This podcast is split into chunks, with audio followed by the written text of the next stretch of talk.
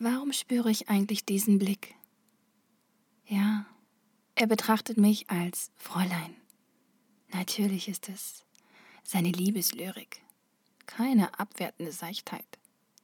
Der naturnotwendige Ausdruck eines Mannes? Aus dem letzten Jahrhundert? Außerhalb des patriarchalen Kontextes wäre es eine reine Satire.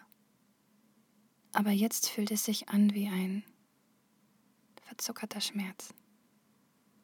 Es sind genau diejenigen Geschäftsbücher, deren Zahlen nie stimmen, nie ein Saldo im Positiven erzeugen.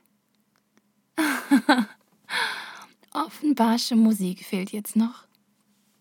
Wo ist der Stolz dieses Arztes jetzt geblieben, der sonst im achten Stockwerk droht? Während er scheinbar unbeobachtet hier im Fahrstuhl auf meinen Sekretärin poklotzt. Weiß er denn nicht, dass eine Frau in engen Rock ihre Augen auch hinten hat? Oh, nur weil mein Rock bis zum Boden reicht, meint er, ich bin ein Wesen, das ihm nicht nur dient, sondern auch hilflos ausgeliefert ist.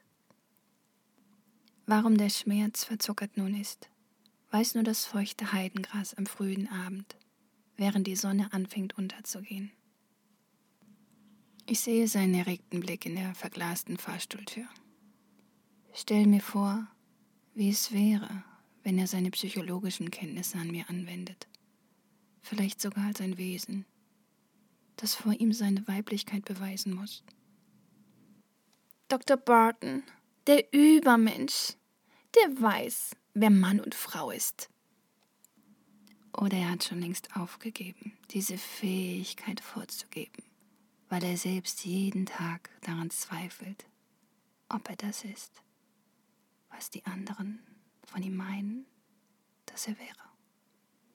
Oh, hatte ich schon die Heidenlandschaft erwähnt, das hohe Gras, in dem ich für ihn liege? Die Aktenordner in meiner rechten Hand verstärken meine angebliche Devotheit. Sein dominantes Glotzen überspielt seine Scham, der ausgesetzt wäre wenn er meinen Blick erwidern müsste, während die Wahrheit zwischen meinen nackten Schenkeln sein Augenlicht blendet. Er wäre mir machtlos ausgeliefert. Nichts von seiner dominanten Wirkung, die er jetzt versprüht, wäre noch sichtbar. Es sind die öffentlichen Körperschaften, die sich in großen Beratungssälen der Wahrheit widmen. Es ist die Konfession, die über alle Religionen steht ein Stoff über weibliche Pobacken gezogen, benötigt keinen feministischen Freiheitskampf, keine Moral, keine Religionslehre, keine Verkünder. Sie sprechen durch ihre Art der Ausführung für sich. Sie erklären jeden Tag dem Patriarchat den Krieg. Es sind diejenigen Rundungen, die das Patriarchat überhaupt erst hervorbringen. Es sind die Ursachen dafür, dass Frauen unterdrückt werden müssen da sonst ihre Allmacht unerträglich für den Narzissten wäre. Hat er doch nichts diesen entgegenzusetzen, außer seine Gewalt.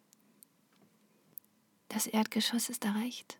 Der Fahrstuhl bremst ab und erzeugt ein angenehmes Vibrationsgefühl. Vielleicht hätten die Erbauer dieses Fahrstuhlwunders die Bremsen nicht so gleichmäßig bremsen konstruieren sollen. Ein Hauch von Amoralität würde dem Fahrerlebnis zugutekommen vielleicht auch der Assoziation einer Mitreisenden, einer Gespielin, sitzend auf dem Schoße Goethes während seiner Kutschfahrt nach Italien.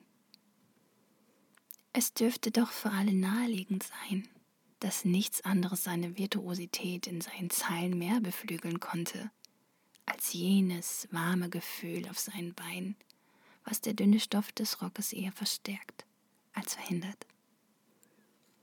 Ist es nicht paradox, dass weite Kreise des Feminismus diese Wärme verbieten wollen?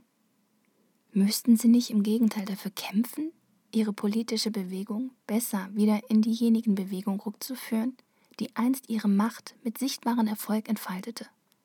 Das Rütteln in Kutschen war der wirkungsvollste Feminismus.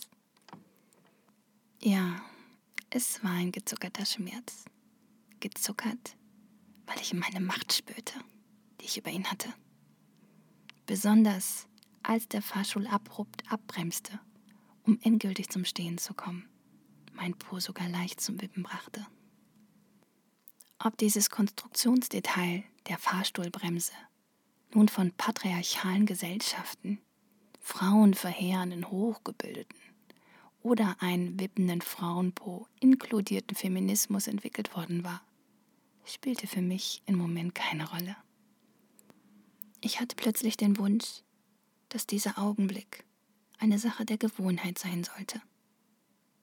Der gezuckerte Schmerz, der während des Nichtdenkens zu seiner Berufung findet, den Gegner aufspaltet, in Frauenhasser und sich selbst aufgebende Verlorene und Gesetze schafft, die mehr Objektivität besitzen als die Tatsachen der berichtenden Tagesblätter. Ich hatte keinen Wagen in der Tiefgarage und stieg im Erdgeschoss aus. Ich gehörte zu derjenigen Klasse, die zu Fuß und mit öffentlichen Verkehrsmitteln unterwegs waren. Die Fahrstuhltür schloss sich wieder und nahm den Blick von Dr. Barton unwiederbringlich von meinem Po. Ja, Zeitvertreib der Genussmittel. Ob mein enger Rock, der bis zum Boden reicht, sein Ziel heute erreicht hatte. Ob es überhaupt ein Ziel gegeben hat, während ich mich für dieses Kleidungsstück heute Morgen entschieden hatte. Diese Antworten überlasse ich denjenigen Feministinnen und Feministen, die dafür eine hohe Luxussteuer bereit sind zu zahlen.